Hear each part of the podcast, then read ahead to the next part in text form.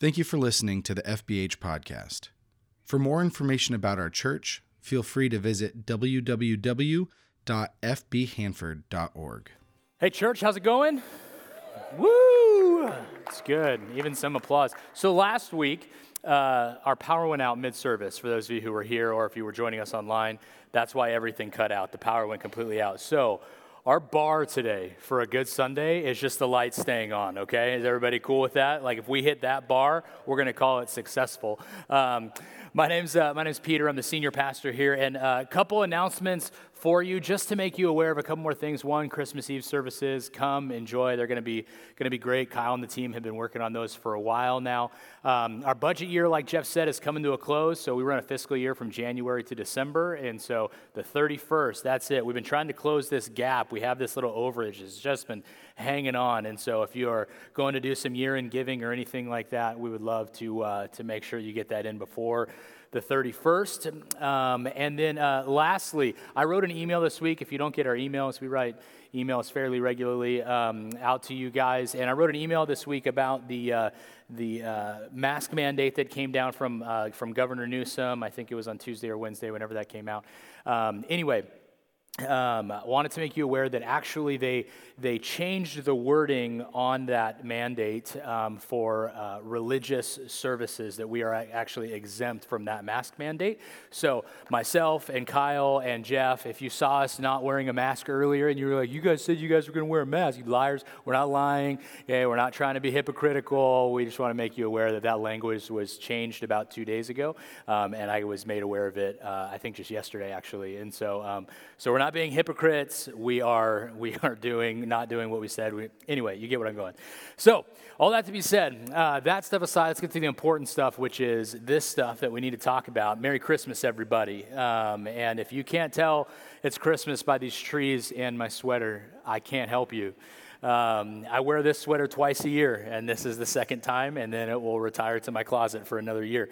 Um, but, uh, but that being said, we're, we're walking through a series called Do You See What I See? And uh, in this series, we've taken a look at week one, we took a look at Jesus specifically, and when did Jesus see, when did he know about the incarnation? When did he know that he was going to be coming to earth. And, and we talked about the pre existence of Christ, that actually uh, December 20, like Christmas is not his birthday, that's his incarnation, right? That's when he came and stretched himself into skin. But Christ pre existed before even time began. And then last week we talked about Mary and when did Mary know? And, and can I just say for a second that you guys have some strong feelings about that song, Mary Did You Know? Okay, I just want to be clear because I threw that song under the bus real hard last week and I got some very vicious responses from all of you. And I just want you to know that the song should be called Mary You Did Know, okay? So, just for clarity's sake, if you're going to write a song about it, at least do your homework about that song before you, uh, you move forward uh, in Luke chapter 1. That's all they had to do. But regardless, um, today uh, we get to talk about, uh, about Joseph. And we don't talk about Joseph a lot. Joseph is oftentimes a forgotten character in the Bible. Um, he's kind of like a side character, almost Mary's Uber, uh, as you will, uh, to uh, just get her where she needs to go. And the only reason I say that is because let's be, let's be honest for a second. If you have a nativity at home, and Joseph goes missing from that nativity, you just slide a shepherd in there or you slide a wise man in there like it's not that big a deal. But all of a sudden, Mary goes missing, we have to buy a whole new nativity. So we know that Joseph oftentimes gets forgotten uh, at, at Christmas time and honestly in Scripture as well. Um, and so today we do get to talk about Jesus' stepdad. And I say stepdad because, as we've talked about last week and before, is that, that Jesus was conceived between the Holy Spirit and, and Mary. And and then we have our guy Joseph, who's betrothed to Mary, and he's kind of left in the lurch. Right? I mean, let me just propose a story to all of you guys out there, those guys who are married or maybe engaged or who will be married at some point. Um, if if your, your, your fiance comes to you and says, Hey, by the way, I'm pregnant.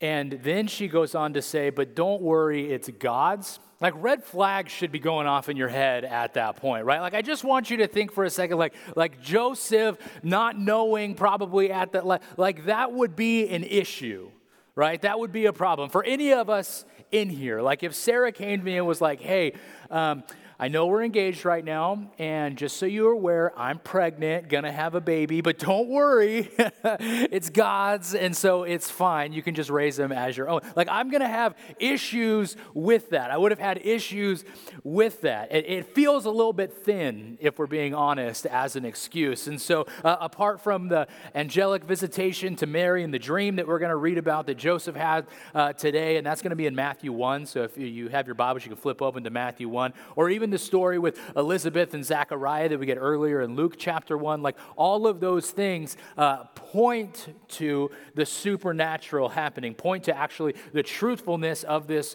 story more than anything else. And so, as we're looking through it, what I want to do is kind of pull apart and dissect what it meant, like why it was that, that Joseph was the guy who got chosen. Because as we talked about last week, like Mary found favor with God. Okay, it actually even says that. Like the angel, the angel Gabriel came down and said, Hey, Mary, you have found favor with the Lord. Like, all right, sweet, that's pretty good. But for those of you who are dads, and more specifically, even maybe maybe you stepdads in here, you recognize the responsibility that you have in raising those kids, and maybe not even just your biological kids, those kids that, that maybe are your wife's or someone from a previous marriage, or, or even, even those kids who, who are adopted to. You recognize that responsibility that you have in your life. That that responsibility isn't lessened just because they're biologically not your kids. This is a, a massive deal. And so I think God was very aware, not just in who he was choosing with Mary, but I also think he was very aware in who he was choosing in Joseph. And we're going to look at some of his, uh, his traits today. So as you're as you're flipping though to uh, to Matthew one, I want you to to hear a little bit about one of the lowest points in in my life and outside of my my my dad passing away. One of the lowest points in mine and Sarah's life was the last couple years that, that we were in the high desert. That's where I served before, and that's I was on staff over in the high desert before. And, and we had just felt like this yearning to come back to the Central Valley. And not just, not just on our own, but we felt like God was pushing us to what was next. And we have a deep passion and a deep love for the Central Valley. I know some of you guys who are transplants to here like, that's weird. I get it. But we grew up here.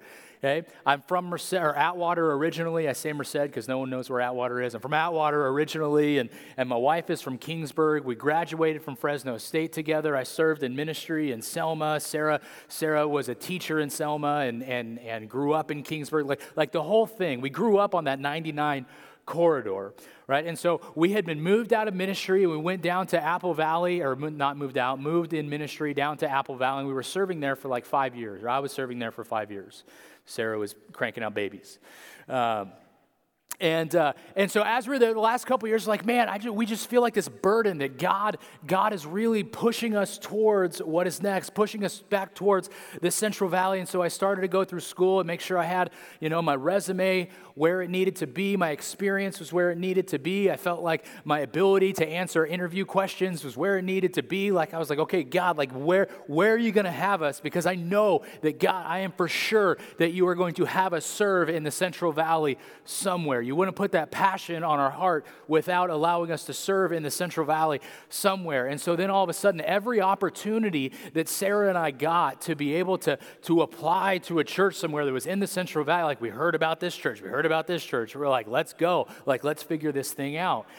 And so we, we, there was an opportunity at the church, uh, mine and Sarah's former church. And so, and we walk through it, give them my resume, do a number of different interviews with them. I find out I'm to the last two, and you know how you feel like you're like, yeah, I'm feeling pretty confident about this. Like you've nailed all the interviews, you think everybody's everything's going well, and I'm just simply waiting for a phone call for them to extend an invitation for for me to come be their next senior pastor. And then all of a sudden, I got a phone call from a number I didn't know. I was like, yeah, this is it.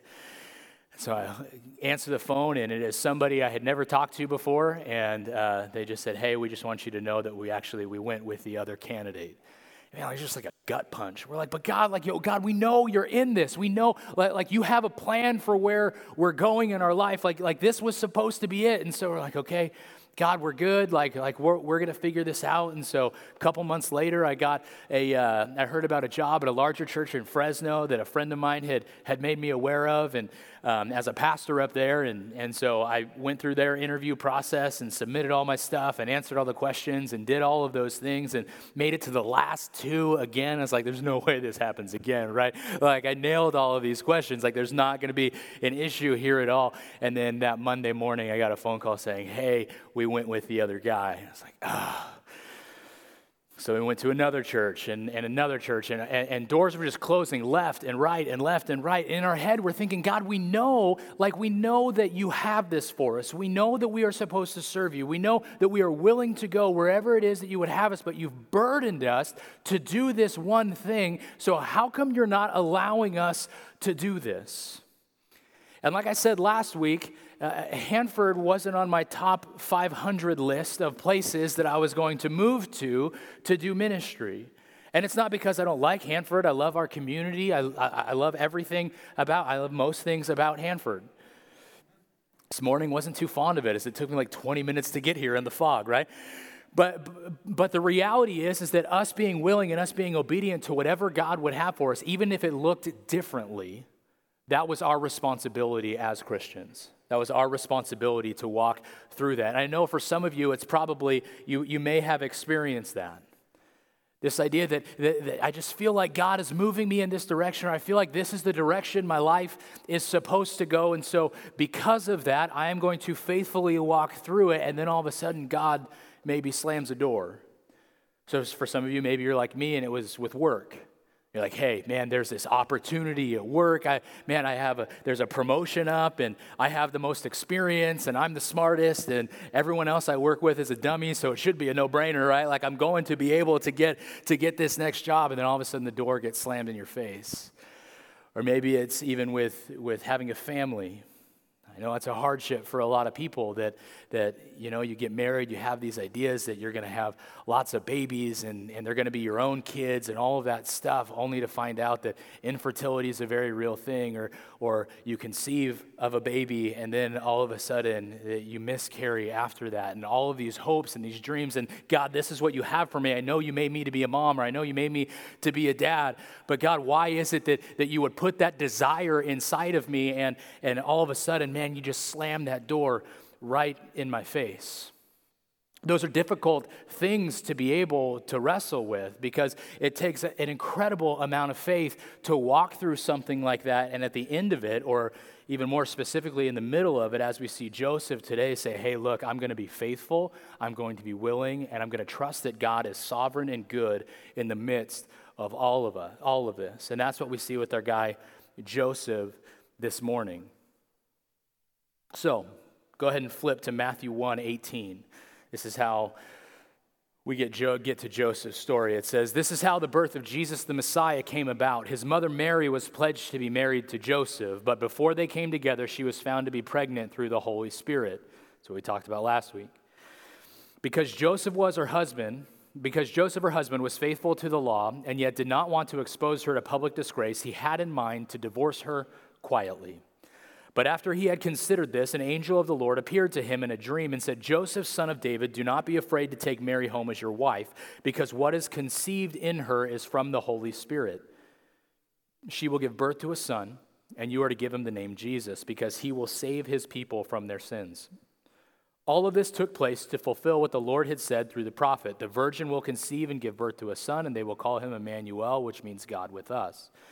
When Joseph woke up, he did what the angel of the Lord had commanded, commanded him, and took Mary home as his wife. But he not, did not consummate their marriage until she gave birth to a son, and he gave him the name Jesus. Okay, so why Joseph?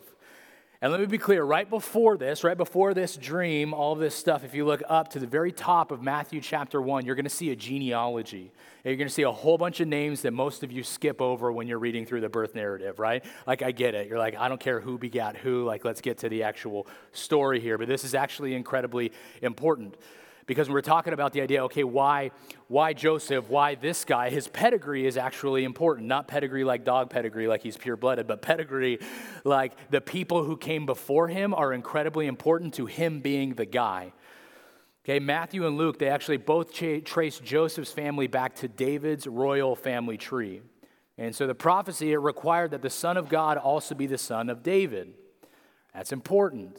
So we can trace it all the way back the Son of God, son of David. Joseph is a part of David's line. But we have to be clear it's not just genealogy, right? It's not just like, oh, your DNA matches this dude's DNA. Perfect, we're good. Like it has to go beyond that because surely there were other DNA matches uh, of people who came from David's line.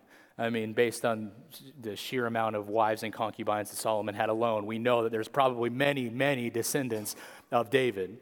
So there has to be something more than that. So there's a number of reasons. I think the first reason that we see that God chose David was because of, or God chose Joseph was because of Joseph's belief. In the first century Palestine, Israel, like that era, we need to understand that there was actually no legal difference between being engaged and being married. They were the same thing. Engagement and marriage were actually the same. And so kind of think of it like, like baptism right? When we do baptisms up here, we do what's called the believer's baptism, meaning that you have had to already place your faith in Christ before we get to celebrate your baptism. Right? So, so that contract has already taken place between you and God when it comes to, come, comes to baptism. You're saying, Yes, I, am going to submit to you. You are the Savior of my life. Like all of those things that, that, that we have to do to, to call ourselves a believer. That comes first, and then we celebrate afterwards. So, when we're talking about this idea of marriage, back in the day, this was the same thing. The marriage contract was already in place. Okay, it wasn't like we were running up to marriage like we are now. Like engagement and marriage, I always say engagement is, is kind of like a promotion, but without a pay raise, right? It's more responsibility with none of the benefits of being married. Okay, that's not the case here. Like this contract is in place, but they have not yet consummated their marriage. And so, legally speaking, at this point in time, man, these two, they were essentially married, but they hadn't consummated that, that marriage at, at this point. And so, to get unengaged, they had to do more than just cancel their wedding, they actually had to get a divorce. That's what's going on here. Joseph had an out, though, that was both legal and also moral. He could have divorced Mary on the grounds of adultery and moved on with his life, and no one would have batted an eye. No one would have been upset at him about that, right? Because you got, hey, your, your fiance is pregnant. Clearly it's not yours, or at least you're saying it's not yours. All right, yeah, I don't blame you, man. Move on with your life. You don't want to be any part of that baggage. And no one would have, no one would have blamed him at all. But Matthew 119, going back to it, it says Joseph, being a righteous man and not wanting to disgrace her publicly, decided to divorce her secretly. So that divorce was allowed both according to civil law and according to scriptures. This was okay. This was above board, which is one of the reasons why God calls Joseph righteous in this whole thing. He says, hey, look, he's a righteous guy because of the way he was willing to go about that. He wasn't going to throw Mary under the bus or anything like that. And so before you all prematurely jump to judgment, we got to remember Joseph's point of view here. His wife is pregnant and the baby is not his most likely thought that Mary cheated on him and then lied about it and said, No, it's God's. Right? And it seems like God commends him, though, for, for desiring to keep that divorce under wrap, but, but chose Joseph for the job because he knew that Joseph was going to do the right thing. He recognized Joseph's faithfulness in the midst of all of this. But it's one thing to be faithful, it's another, it's another thing to show compassion and to show mercy in the midst of your faithfulness, which is why I think this is the second reason that God chooses Joseph. Is because Joseph is merciful and he's compassionate in the midst of this very, very difficult situation.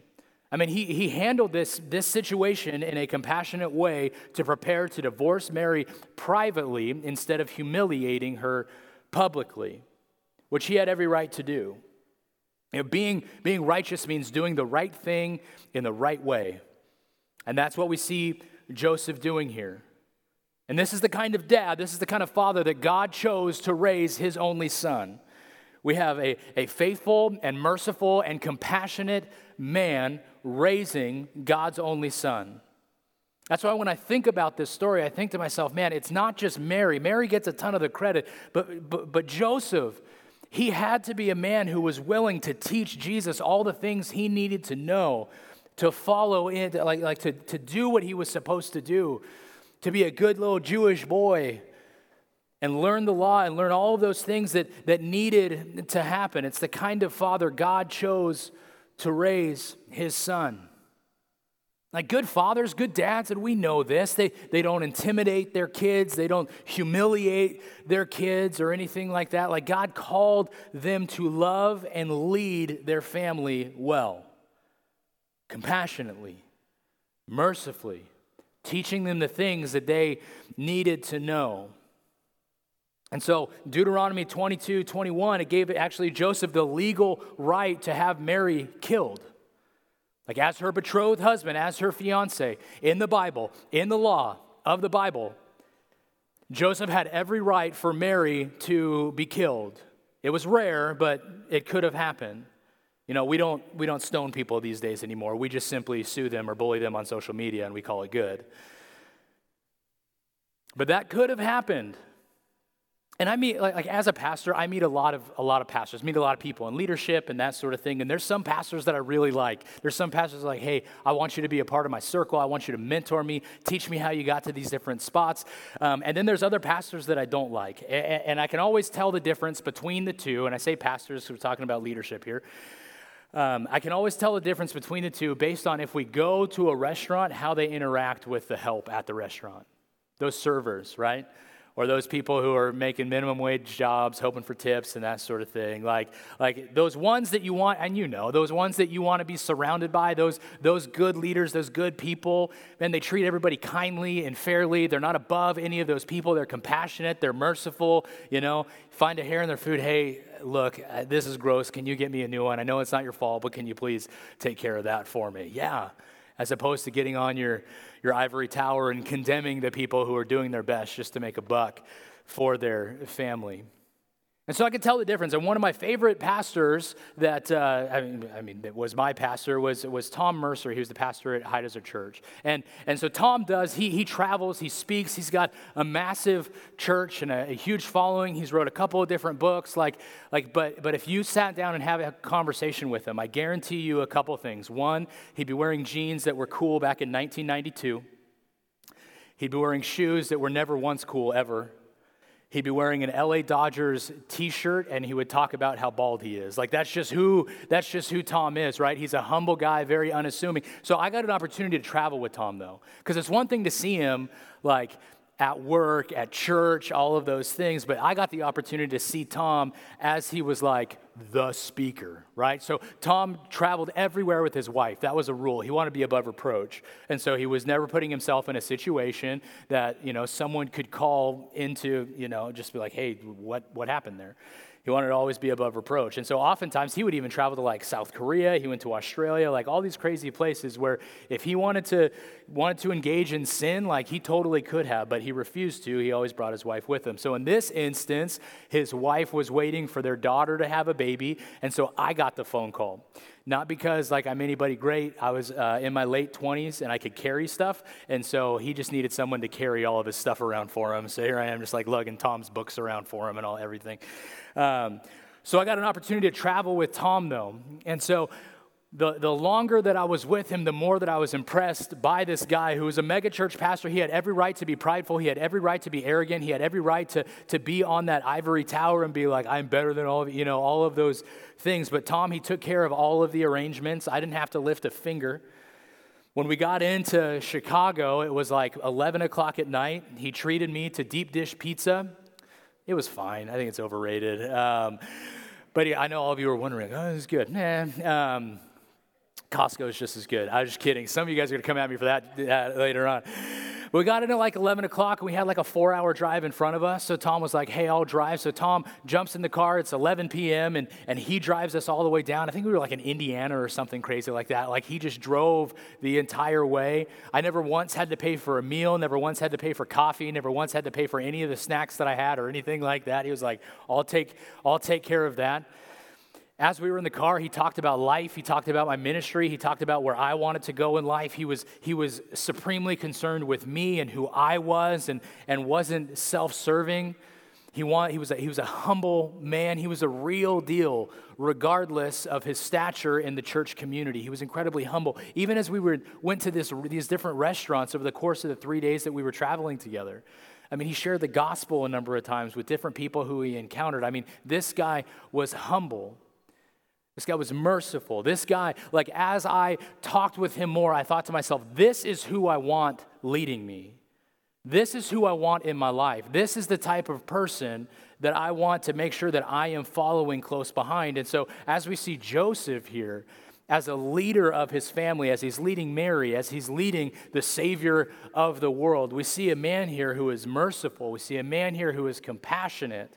We see a man here who is full of faith. And oftentimes we think of guys like that and we're like, oh, yeah, merciful, compassionate. He's probably a doormat, right? Everybody's just going to walk all over guys like that. He's the guy who opens the door and 30 people come in and he never once walks in. He's like, oh, no, yeah, you go first. Like we think of it as, as that guy. But one of the things that's true about people who are both merciful and compassionate is they also have to be courageous as they are going to continue to stand up for what it is that they believe. And so we see that same courage in Joseph. That I believe God chose Joseph because of his courage. You know, some fear is healthy and normal. Fear of death makes us drive slower, hypothetically. Right? Fear of, of repercussions kind of prods us to tell the truth, to, to talk to our spouses or our friends or our church members or our CPAs. Um, Fear of being stoned for your fiance's indiscretion is a good reason to keep from marrying her. Joseph had a fear of that. He could have been punished for this as well. This isn't just a Mary thing, this is a Joseph thing. And his options weren't obvious. There was no easy way out of this jam because if Joseph couldn't prove that Mary was unfaithful to him, the divorce idea could backfire. He had to be able to prove it. Deuteronomy 22, 18 and 19, it says, Then the elders of that city will take the man and punish him. This is assuming he can't prove that his wife had, had, had been uh, uh, unfaithful to him.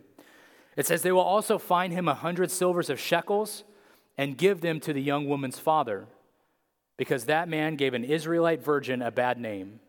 She will remain his wife. He cannot divorce her as long as he lives. So, this assumption is, is not that Mary cheated on him. This is what the law is talking about here. Not that Mary would have cheated on him, but that the two of them engaged in premarital sex. And so, because of that, he can be punished for it. I don't think I can overstate state what a huge step of faith this was for Joseph to believe Mary or the angel of God in his dreams. This would have been a massive deal. And, and even the idea of divorce at this point, like if he decides to stay faithful to Mary and he's like, hey, I'm going to stay, stay married, but you got pregnant, so we could be on the hook here for some punishment, and I'm going to owe your dad a whole lot of money. Like, we have to get to the bottom of this entire thing. So, like, this step of faith is huge for him. He's essentially condemning himself, even though he did nothing wrong. And so I've had dreams that seem really real, like, I don't know if you guys have dreams like that. I don't dream a ton, but when I do, it's like almost frightening for me because I'm like, ah, it's one of those dreams where, like, after church, you lay down to take a 20 minute nap, and four hours later, you have no clue where you are, right? You guys have been there. You guys know those, those naps. Like, how could Joseph verify whether this baby was a result of Mary's indiscretion or God's intervention? He couldn't. That's hard. And so the options here aren't, aren't good options. Joseph displayed incredible courage by trusting God instead of his own feelings. And we have a hard time with that, right? Like Western Christianity, like being in America, like American dream.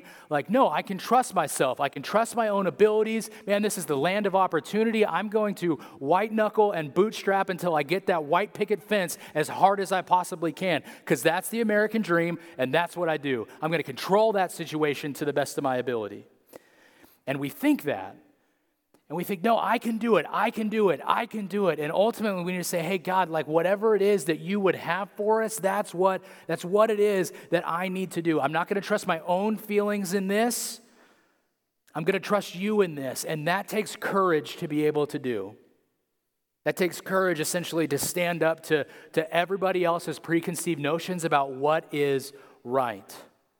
And so Joseph here, he accepts this leadership role as a husband, he accepts the leadership role as a father incredibly bravely, and so should each and every one of us. Right? If our family has problems and you're about to see your family's problems because Christmas Eve is coming up, maybe we should pray over those people instead of panicking over them. Right? We've all see the, seen the bumper stickers before, like prayer it's the most you can do. It's like, okay, Christians, like we got another cheesy bumper sticker. But the reality is, it's true. And if we simply stuck to that more often, maybe we would save ourselves a little, a little panic and a little anxiety when we can't control a situation that we find ourselves in. Joseph could not control this situation. There is no amount of white knuckling this guy could have done to control this situation. He simply had to trust God in the midst of the entire thing. And that takes incredibly courageous faith. And for us, ensuring that we aren't doing our best to lean on our own abilities, but rather seeking God in the midst of the chaos to see what it is that He is doing and wants to be done, man, that's hard. And that takes courage. And God, lastly, I believe, not just because He was courageous, but God also chose Joseph because He was willing. Joseph was willing to walk into this. Verses 24 and 25 in Matthew 1, it says, When Joseph woke up, he did as the Lord's angel had commanded him. He married her, but did not have sexual relations with her until she gave birth to a son, and he named him Jesus. He was willing. He was like, All right, hey, whatever you, like God, what, whatever you say, I'm willing to walk into that. And, and, and that is difficult to be able to do. Like this, the, like being complying with God is the result of all these different things of, of having faith and having compassion and, and being courageous. Like all of these things mixed together is why Joseph is compliant in the midst of this thing. Like, like Joseph took a pregnant Mary almost 100 miles from Nazareth to Bethlehem. He Ubered her, excuse me. Then from Bethlehem to Egypt, 760 miles. I'm not even doing that with my kids in a car. Like, forget about the way that they traveled, right? And then, uh, and that was with the newborn, by the way.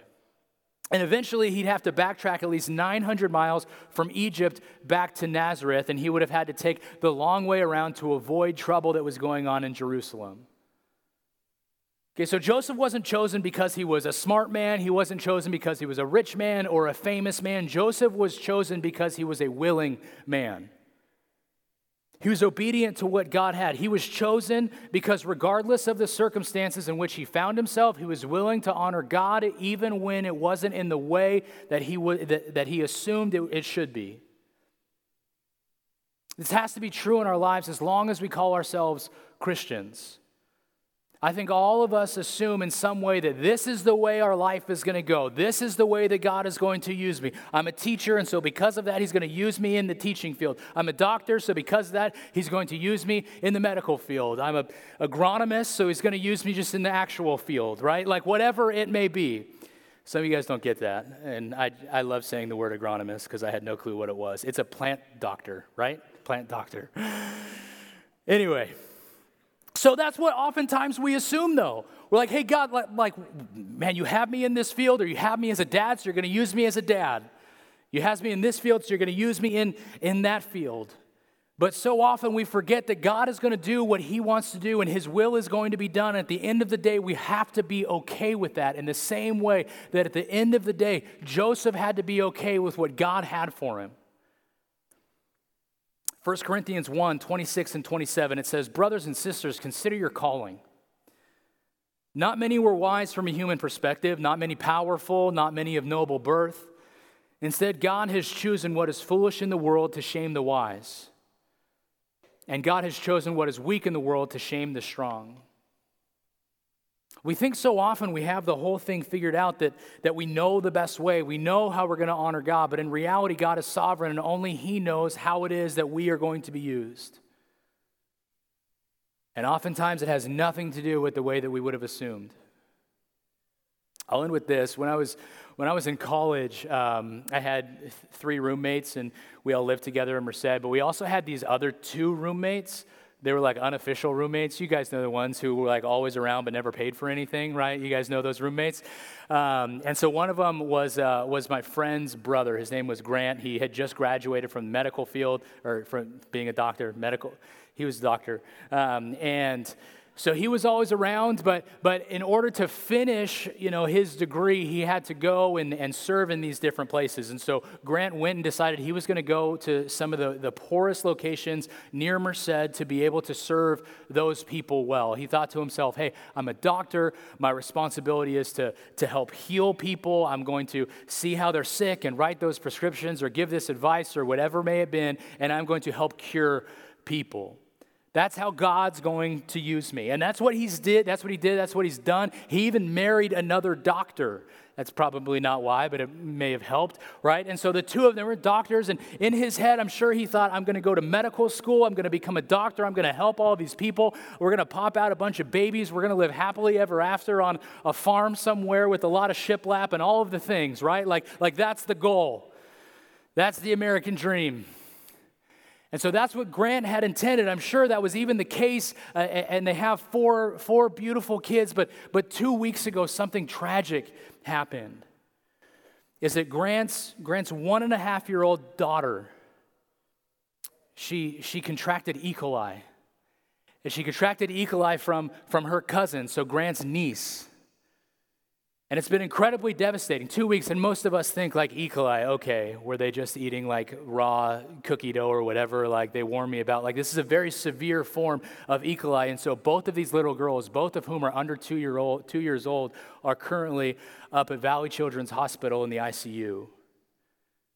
Their names are Isla and Eleanor. Grant's daughter is Eleanor, but Isla so far has gotten the brunt of it. Where Isla, even up to four days ago, she was on ECMO, a machine to make her heart beat. She was intubated, so she had a machine to make her lungs breathe, and she's on dialysis to make her kidneys function. Even now, Eleanor, as well, Grant's daughter, is on full dialysis because her kidneys are not currently functioning. And so here we have a guy in Grant who he assumed that God is going to use me to help heal people. God is going to use me to help cure people. God is going to use me in the medical field. And now he has someone who, who he loves more than anyone else on this earth, and his youngest daughter, who he can do nothing for. He has to sit there and simply rely on God to do what it is that God is going to do in the midst of this situation. He can't white knuckle it. He can't bootstrap it. He has to simply sit and recognize that God is going to use this for his glory, regardless of the circumstances that he finds himself in. Grant's brother in law, the father of Isla, his name's Randy. And they've been going through an, an incredibly hard time as well, obviously. Their, their daughter is the one who's very sick. And so he wrote this just the other day, and I wanted to read it to you. Actually, he wrote it yesterday in the midst of all of this. He writes Isla's dad here. We're grateful for all of you who have prayed, loved, fed, and supported us. The prayers of God's people have propped us up more than I can explain. We're living in the moment and not even thinking beyond the next hour at this point. Every time we have a plan for her, for her care, or think that we have direction, things change. At this point, it's beyond evident that the Lord is guiding this whole process all the way down to the most intimate details. Our sweet Isla is a living miracle. I hope to share more stories of those miracles someday. I've realized in a very clear way that we can have no breath in our lungs or beats in our heart without the sustaining power of Jesus. This became very real on Tuesday evening when things took a sudden turn in the afternoon. Isla coded three times.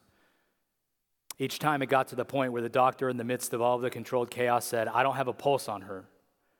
I was able to hold her hand and pray and tell her how much we loved her. And by the second time they said no pulse, I felt the Lord put on my heart, Be still, Randy, and know that I am God.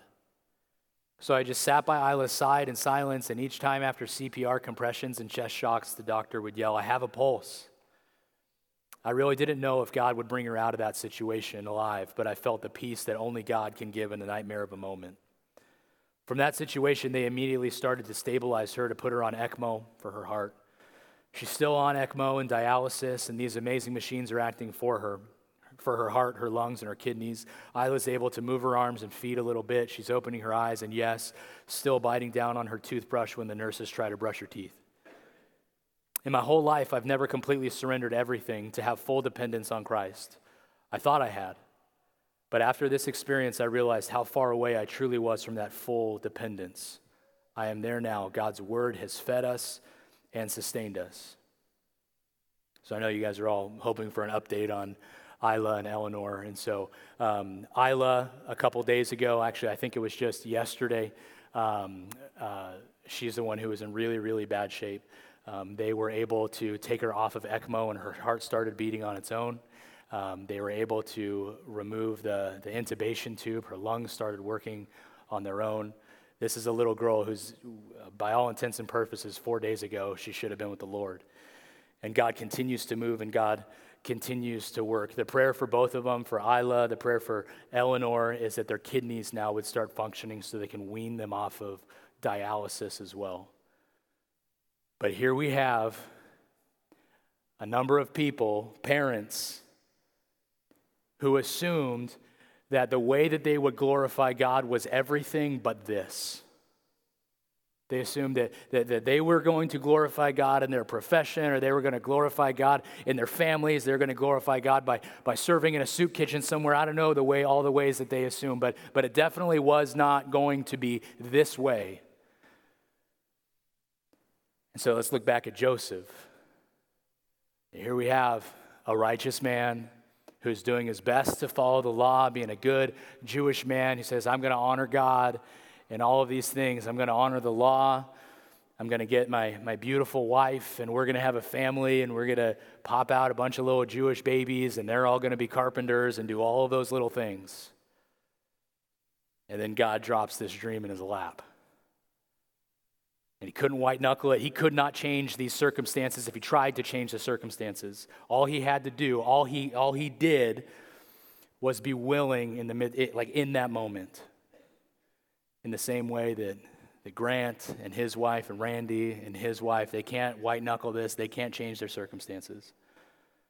But they can willingly submit to God in the midst of this entire thing, recognizing that even when God disrupts our plans, even when God disrupts all of those things that we assume we are going to accomplish for the kingdom, we recognize that He is, he is righteous, that He is sovereign, and that at the end of the day, that He is good. And so, my challenge to you today, and I know that, and I pray that that's not the situation you find yourselves in with a loved one in, in a hospital somewhere. But regardless of the chaos in which you find yourself, regardless of not being able to control whatever situation that you would find yourself in in the coming weeks, regardless of the chaos of Christmas, where maybe the worst thing we have to put up with is a crazy uncle that we can't stand, in the midst of all of that, that we would recognize that we need to be willing to do what God would have us do. Not change the situation, pray over that situation, and faithfully, willingly, courageously, and mercifully move forward in the midst of it to honor God with our lives. Amen, church? Let's pray. Heavenly Father, God, thank you for today. And this is, wasn't a fun, cheery Christmas message or anything like that. Uh, but God, we pray that we would be willing to enter into some of the difficulties, knowing that that you're in control of it all.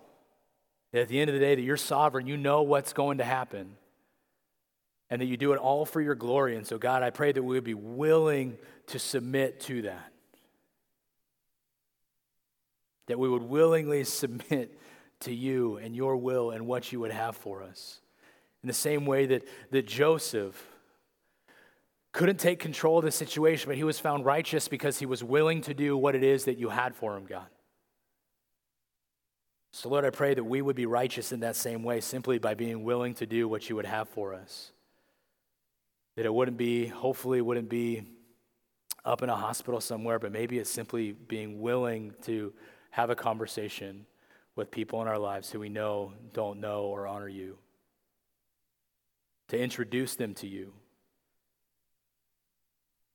to even take advantage of the fact that more people are willing to say yes to coming to a Christmas Eve service than any other church service besides Easter.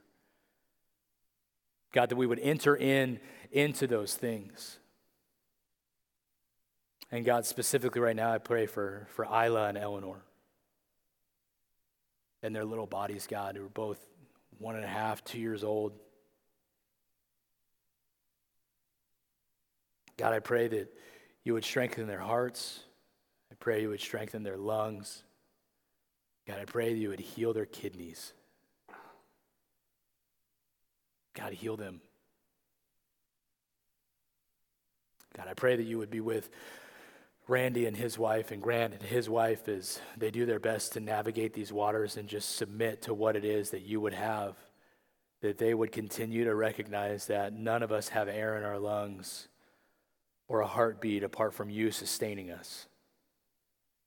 So, God, I pray that we would submit to that as well. Father, cure those babies.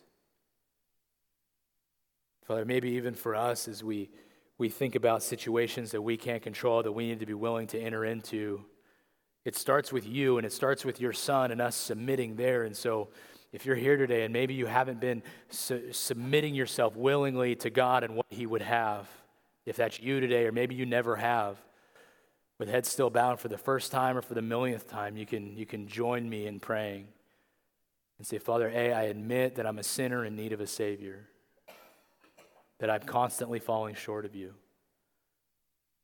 But I love you regardless. And B, I believe you sent your son to die on the cross for me. And see that I would choose to follow you every single day, even when my circumstances are chaotic, even when my circumstances are beyond my control, that I would be willing to enter into it, Father. So I love you. It's in your son's name we pray. Amen.